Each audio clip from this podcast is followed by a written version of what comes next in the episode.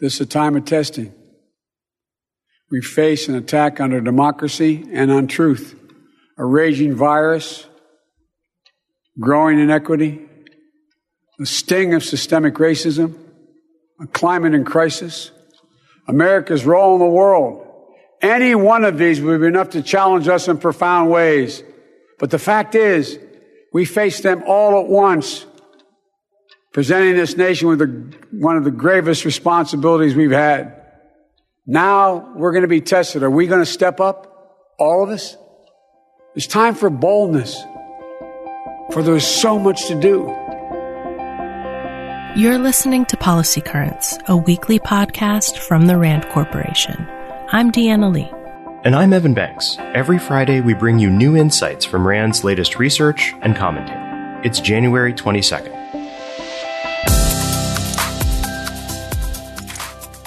That was President Joe Biden delivering his inaugural address on Wednesday, describing the many crises facing the U.S. as his administration begins. He described the time we're living through as a winter of peril and possibility. Among Biden's first acts as president was signing a series of executive orders aimed at improving the national response to our most immediate crisis, COVID 19, which has now claimed more than 400,000 American lives. The president is calling for a wartime effort to accelerate the production of everything needed to fight the virus, including vaccines. He has set a lofty goal for the nation to administer 100 million COVID 19 vaccines in his first 100 days in office. According to RAND experts, a successful vaccine strategy must keep the shots moving rather than stockpile them in anticipation of changing demand. Right now, stockpiling is happening mostly at the state and local levels for a variety of reasons. For example, there's a desire to ensure enough vaccines for people's second doses, to allow for planning to transport the vaccines, and to ensure vaccinations align with workers' schedules. But stockpiling is a logistical failure, our researchers say. For one thing, current stockpiles far exceed what's needed right now for second doses. And rather than holding on to vaccines for those second doses, which are three to four weeks off, decision makers could plan for newly produced vaccines to be used for the booster shots. Stockpiling also adds risk. Freezers can break, storms can knock out power, and accidents can happen.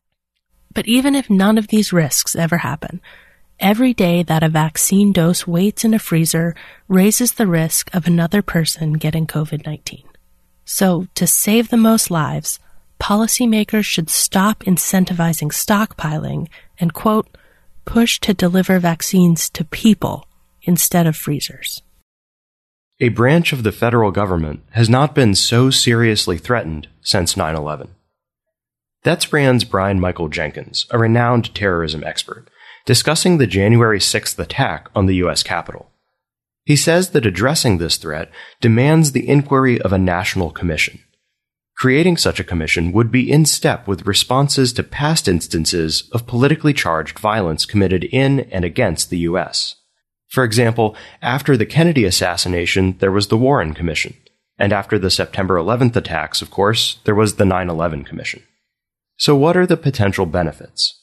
National commissions are designed to conduct impartial inquiries, assemble experts, issue hard criticism when warranted, and express opinions that others, including members of Congress, may share but will not state publicly.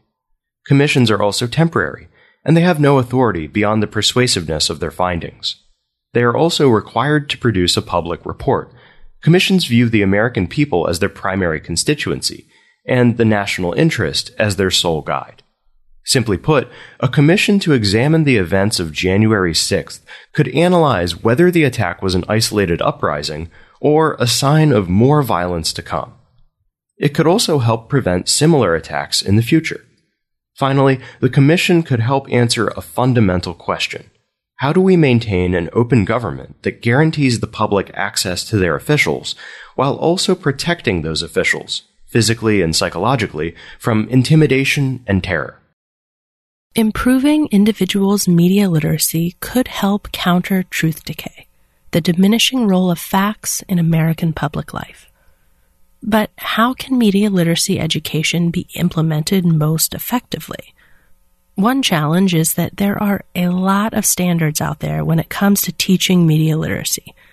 So, RAND researchers reviewed these standards through the lens of countering truth decay and developed a concise list of media literacy standards that directly address the four key elements of the truth decay phenomenon the growing disagreement about facts, Americans' declining trust in formerly respected sources, the blurring line between opinion and fact, and the increasing volume and influence of opinion over fact.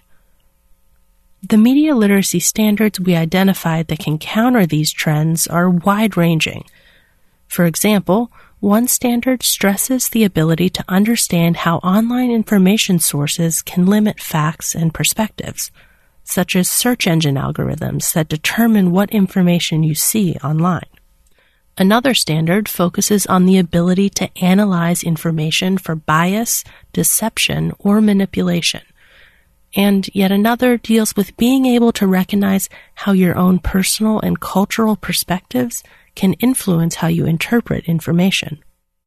All in all, there are 15 media literacy standards, a relatively short and focused list that may be useful for teachers, school leaders, curriculum developers, and policymakers.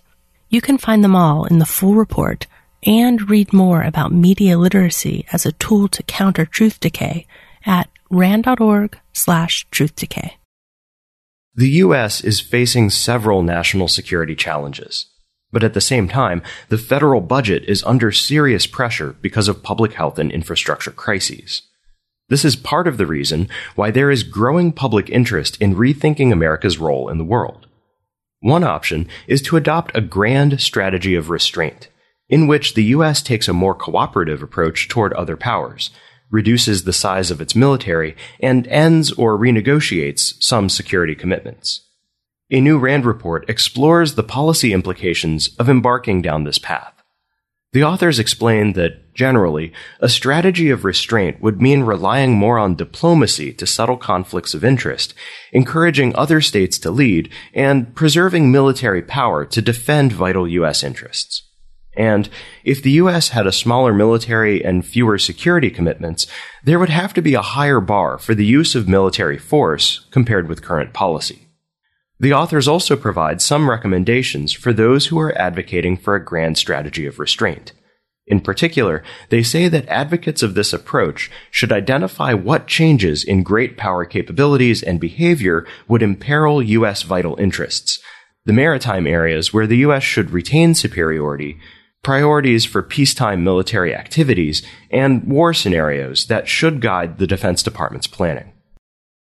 As more and more marijuana retailers open over time, the density of these recreational sellers is associated with more marijuana use and greater intensity of use among young adults. That's according to a new RAND study. This study is among the first to examine the links between the density of marijuana outlets and marijuana use over time. It's also the first to include unlicensed dispensaries in such an analysis.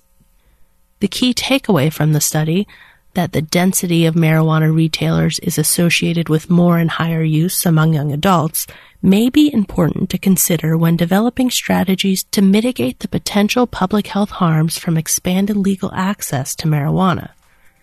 And it may be particularly important because young adults are at greater risk for heavy and problematic marijuana use.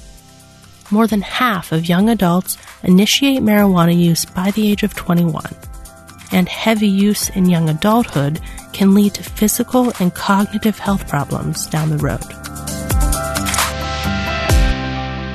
RAND is a nonprofit institution that helps improve policy and decision making through research and analysis.